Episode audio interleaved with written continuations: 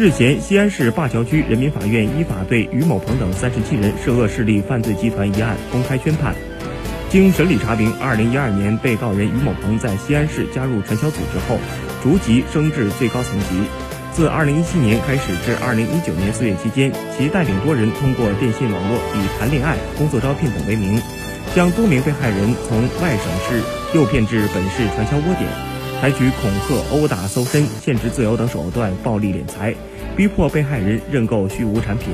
该集团专以外省市被害人为作案对象，非法拘禁、抢劫十四人，